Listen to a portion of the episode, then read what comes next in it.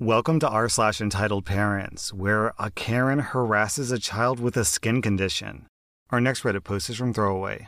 I live in an apartment building with a family next door. They've got cute kids, but I'm 24 and I am not looking to watch them. Several times now, the mother has knocked on my door with her kids and asked if they can come in while she runs errands. She's not a single mother, and she's never offered to pay me. Last time I decided to grow a pair and say, sorry, not tonight. I have a lot of work to do. This woman peeks her head into my doorway and says, Come on, you're just hanging out. I won't be long. Then she said goodbye to her kids and was off before I could argue. At least pay me, Karen. I'm such a pushover that when I was at Target the other day, I bought a board game for the next time this happens. My lease is up in a few months, and this might be the reason that I don't renew. OP, you've got a hell of a lot more patience than I do because if someone tried to pull that with me, I would immediately call the cops to report some abandoned children.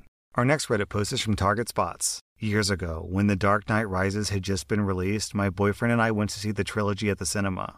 I'm a teacher, and in the row behind us were about six of my A level students. We had a great afternoon, and we watched Batman's Begins and The Dark Knight with no problems. My boyfriend had gone to get free refills of popcorn and Coke, so I was just chilling playing a game on my phone waiting for the final film to begin. Enter entitled dad with his two kids in tow. He said to me rudely and loudly, You're in my seat! This instantly pissed me off because he could have said excuse me or been slightly polite. You know, like a normal human being. The great thing about this situation is I knew that I was in the right and he was in the wrong before I even opened my mouth. Without even glancing up from my phone, I said, No, I'm not. Yes, you are. This is my seat number. You're in our seats. No, I'm not. Yes, you are. This is my seat. I sigh and finally look up. No, I'm not. Can I see your ticket, please, sir? I find that being saccharine sweet to entitled dads really annoys them. The entitled dad shoved his ticket in my face with a self satisfied grin of triumph on his face. I should mention at this point that my students behind me had stopped eating popcorn and were avidly watching to see how the scenario would play out. I look at his tickets. Ah, here's your problem, sir. Your seat is screen two. This, unfortunately, is screen one. The entitled dad snatched his tickets back and stormed off to the hysterical laughter of six teenagers as I shouted after him, No need to apologize, sir. Happy to help. We all make dumb mistakes. So, anyways, I enjoyed that exchange, and I thought that you guys might like it too. The thing is, if he had just been polite in the first place, he wouldn't have humiliated himself or his poor kids. Our next Reddit post is from the trans man with a plan. The title of this post is I wouldn't pay my fiance's mother $5,000, so she ruined my life and now I'm homeless. This story is extremely hard for me to tell because I'm still feeling the effects of it. However, I feel like I need to because this story features the most entitled parent that I've ever met in my entire life. This is the story of how my life has been ruined because, like the title states, I refused to pay my fiance's mother $5,000. It started out simple enough. In August of 2019, when my fiance and I were dating, my parents wanted me to leave the house because they couldn't passionately hug as often as they wanted. They told me this in a very abrupt manner and expected me to leave fairly quickly, giving me no time to prepare. My fiance kindly asked his mother, who he was staying with, if I could live with him long enough for us to get an apartment together. He stressed to her that it would be difficult for us to get an apartment ourselves just starting out, and that while we could cover all the monetary expenses, we would still most likely need a cosigner. She promised both me and him that if we couldn't qualify for an apartment by ourselves, she would cosign for us.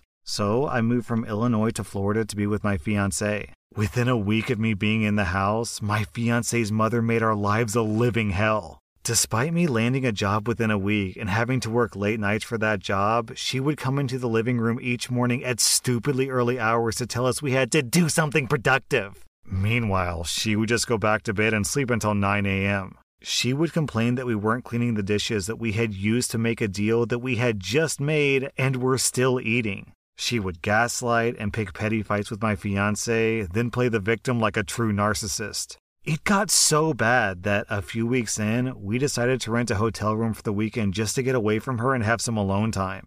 We had our new apartment picked out anyway. All we had to do when we got back was sign some paperwork and we'd be away from her, right? Wrong.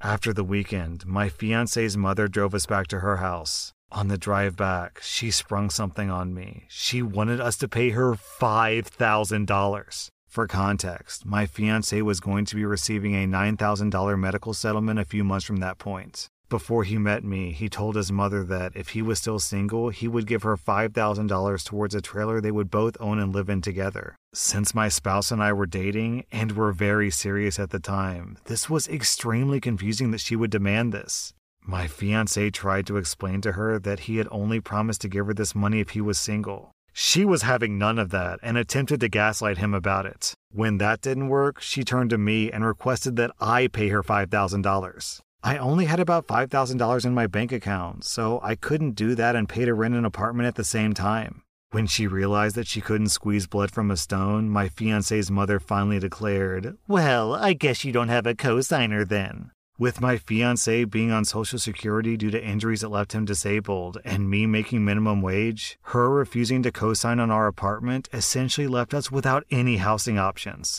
Florida requires applicants to make three times the price of rent in any given place, and the rent in our area is very high. Finding a roommate situation that accepts couples is nearly impossible. My fiance's mother's behavior worsened. With nowhere to go, we jumped ship and moved to a local hotel, but after three months, we had completely drained our finances.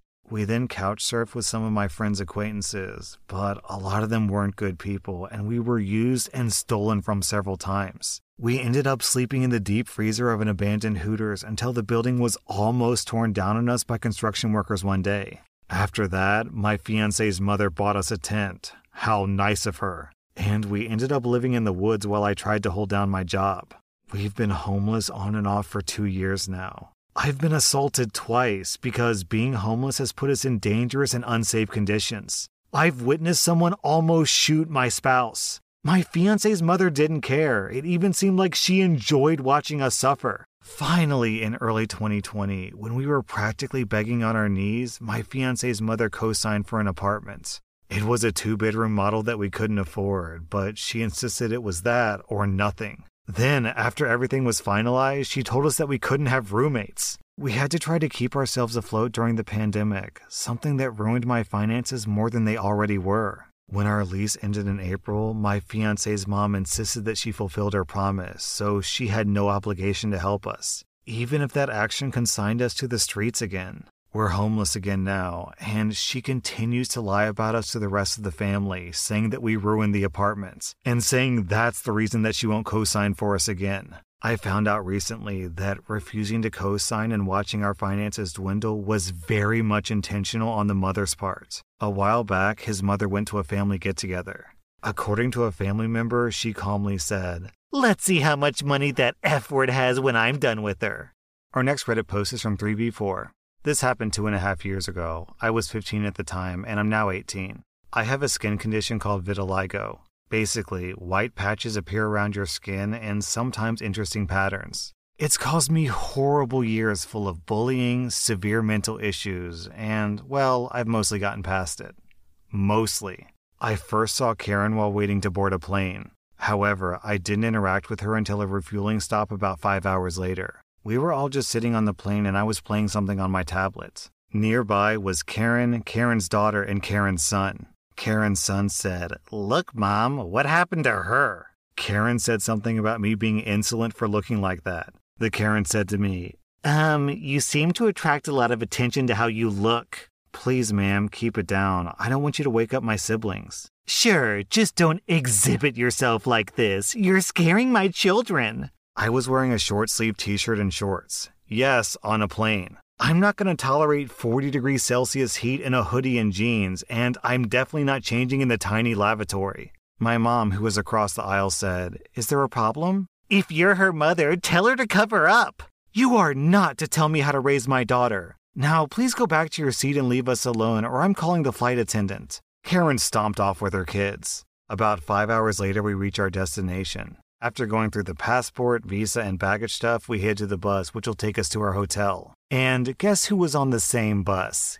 Yes, Karen. However, luckily, she didn't cause any scenes. After about three hours on the road, we finally reached our hotel. And who left the bus as well? If you guessed Karen and her family, you're correct. Great. I haven't seen much of Karen's family, except that my little siblings, who are four and six, have started to play with Karen's kids. Skip forward a few days. I went with my siblings to the beach. We were obviously in very shallow water. After a bit, Karen's daughter and son came as well, and the five of us began playing and goofing around. Karen's kids were about seven or eight years old, and they didn't seem bothered at all by how I looked. And then along came Karen. What are you doing with my kids? Uh, nothing, ma'am. We were just playing here. Is that wrong? Yes, it is wrong. Look at yourself. They will have nightmares of you, and you're contaminating the ocean. They don't seem bothered about me, and it's not contagious, anyways. I do not care. People like you should not go on holidays. You should have stayed home. I sent my siblings to get my parents, who were at the bar. Please, ma'am, leave me alone. I'm not happy with it either. Please, just leave me alone. Then get the F out of here. How can you walk around in that bikini with how disgusting you look? At this point, I'm in tears. Please go away. I don't like how it looks either. I just want to be left alone and I won't bother you. No, not until I talk to your parents who brought this freak of nature here. In tears, I ran past my parents, who were now headed to confront Karen. I stopped to grab a key to our room, ran to our room, and broke down. My parents and Karen got into an argument, which attracted quite a lot of attention.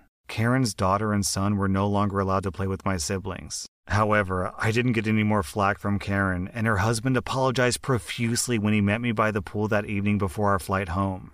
Karen never told me anything on the way home. Neither did the rest of her family. Today, much more of my body is affected by vitiligo, yet I've never felt better about how I look. So, obviously, there's going to be a lot of people out there who are mean to people with vitiligo, which sucks, of course. I feel like recently, in like the past two to three years, the cultural opinion around vitiligo has shifted so that now people really celebrate vitiligo and they see it as being very beautiful and unique. Like, am I imagining this? Five years ago, I didn't even know what vitiligo was. But like in the past two or three years, I keep seeing these instances of like models with vitiligo or actors and actresses with vitiligo. And I just see people talking about how pretty it looks and how unique it looks. So, yeah, obviously, bullying will always exist, but I feel like society has really advanced a lot in the past couple of years because now people just like vitiligo from what I've seen. Anyways, am I imagining things? Have other people noticed this too? Let me know down in the comments because I just see lots and lots of examples on like Reddit and TikTok and TV of vitiligo celebrated in like a really positive way. Our next Reddit post is from Kai's mama. Recently, we moved from Missouri to Ohio for my husband's job. We moved during the summer and we have kids at three different schools, but all three schools use my intersection kitty corner from our house. My younger two kids go to primary school here, which is kindergarten through second grade. Since my kids are so young, many parents walk their kids to the school, but some have recently started driving two blocks from their house to the bus stop. Well, there's one mom in this green Jeep that's made a habit to park on our grass in the afternoon to wait for her child. I didn't make a big deal about it the first few times, but after a week straight of rain, her Jeep made huge muddy tire tracks in our grass. I'm talking four inch deep, huge marks where the Jeep was nearly stuck. She had to back up to get out after five minutes of letting her tire spin. The following day, I walked up to her Jeep and knocked on her window. I kindly asked her to not park on our grass anymore, especially when the ground was so wet and pointed at the large tire marks. She gave me a really snotty look and rolled her window up. I don't like confrontation, so I was sort of relieved when the following day, a Friday, she parked somewhere else. Monday afternoon rolls around, and I looked out my window as she was pulling up to see her look at my front porch. When she saw that I wasn't there waiting for my kids, she peeled into my grass, into the same tire marks as before, and dug them another two to three inches, with mud flying everywhere. I was beyond livid, but I knew this wasn't going to go anywhere if I tried talking to her again. So I made a beautiful professional looking sign and hung it up. The sign said, Please do not park on our grass. Smile, you're on camera. So we don't actually have a camera that points that way, but she didn't know that. She stopped parking there for two whole weeks until the rain and snow destroyed our sign. Today was the first day she tried parking there again, and I'm so happy that she did. Right after she got her kid in the car, a police cruiser pulled up and cited her for parking too close to a stop sign. No, I didn't call them. It was all completely coincidental. OP, putting up a sign is definitely one way to handle it. If it were me, I probably would have sprinkled a few nails in the grass. That way, she would have to get a tow truck to come get her out. Our next Reddit post is from Darrow Gasserick. This is a story from when I worked at Subway. Today, a woman came in with her teenage daughter. I say hello and ask if I can help them. The daughter asks for the bathroom code so she can wash her hands while the entitled mother stands in line looking at her phone. More people come in, and the entitled mother is still on her phone. This conversation is happening while people are lining up behind her. What's the sub of the day? Roast chicken? That's not what the sign says. It says either chicken teriyaki, ham, turkey, or. I cut her off. The sub of the day changes every day. Since today is Tuesday, it's roasted chicken. The daughter came back and stood next to her mother.